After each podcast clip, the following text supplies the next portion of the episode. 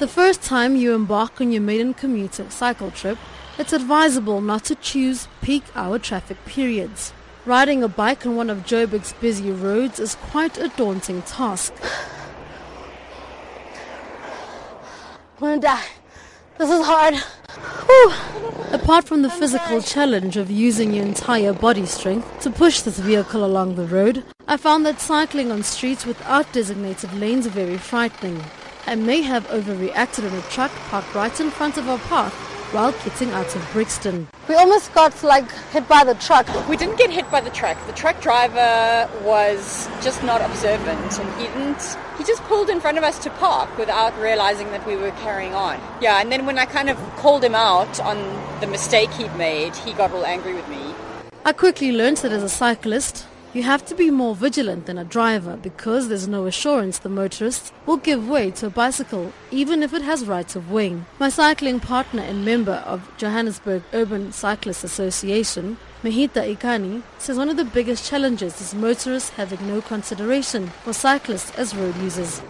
It is one of the most common causes of, of accidents for commuter cyclists is cars t- turning left into the cyclists are going straight. So it's a good thing to be aware of when you're cycling to always practice looking at the cars next to you on the right to see where they're intending to go. Are their indicators on? I often like have a little a little wave or a little communication with the driver to let them know I'm there.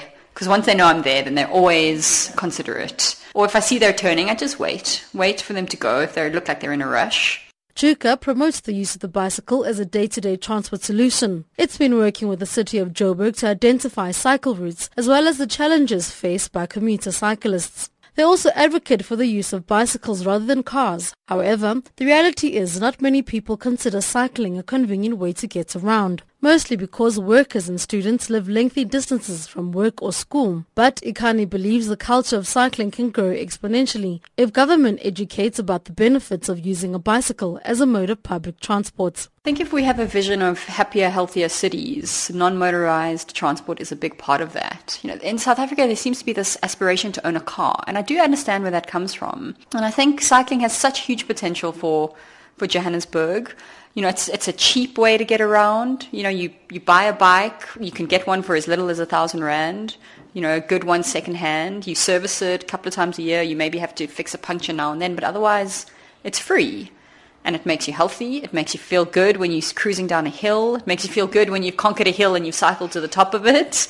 Transport MMC Christine Walter says the cycle lanes were installed as part of their initiative to make the city greener. If more people choose to commute using bicycles rather than cars, carbon emission levels will be reduced drastically. She says cycling also helps ease traffic congestion. The MMC acknowledges there are some problems facing the cycling community. She says they're working with Metro Police to enforce the laws. So we need to really make sure that they use these cycling lanes. Right now we're not seeing the numbers and we really would want to appeal that our cyclists, our scholars start using the cycling and we would also want JMPD to make sure that law enforcement takes place. JMPD must make sure that those lanes are kept clear. So we are appealing to, to our cyclists because people are not using, we're asking our community to start using those lanes and come out in their numbers and, and take over the space.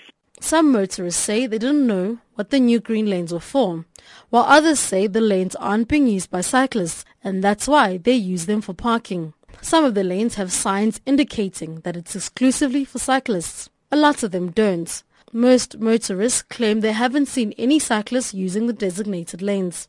We used to park here before there was a, a green lane. So we thought maybe they were making a lane for us to park here. So you don't know that it's a cycle lane? Bicycle? Yes, it's for bicycles only. We didn't know that. No one said anything. So we thought maybe they were saying park here, nicer. But There's no parking space. and. Uh, Do you know what this green lane is for? Yeah, it's for cycling. So you don't think about the tickets? Do you... Yeah, I do think about the tickets, but for now, there's nothing I can do. And is it available for cyclists yet? Is it?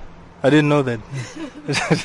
the city will spend a further 300 million rand installing an additional 60 kilometers of cycle lanes in Parkview, Westbury, Ivory Park and Doornfontein. The real challenge now is trying to get motorists to adopt the culture of cycling to work or school. The benefits to changing from four wheels to two is that you can beat Jozi's hectic traffic and increase your fitness and health levels. On the downside, you can't have too much on you, for example, your laptop or sporting gear. You also might have trouble finding a parking spot for your bicycle at work, the mall, and even at universities.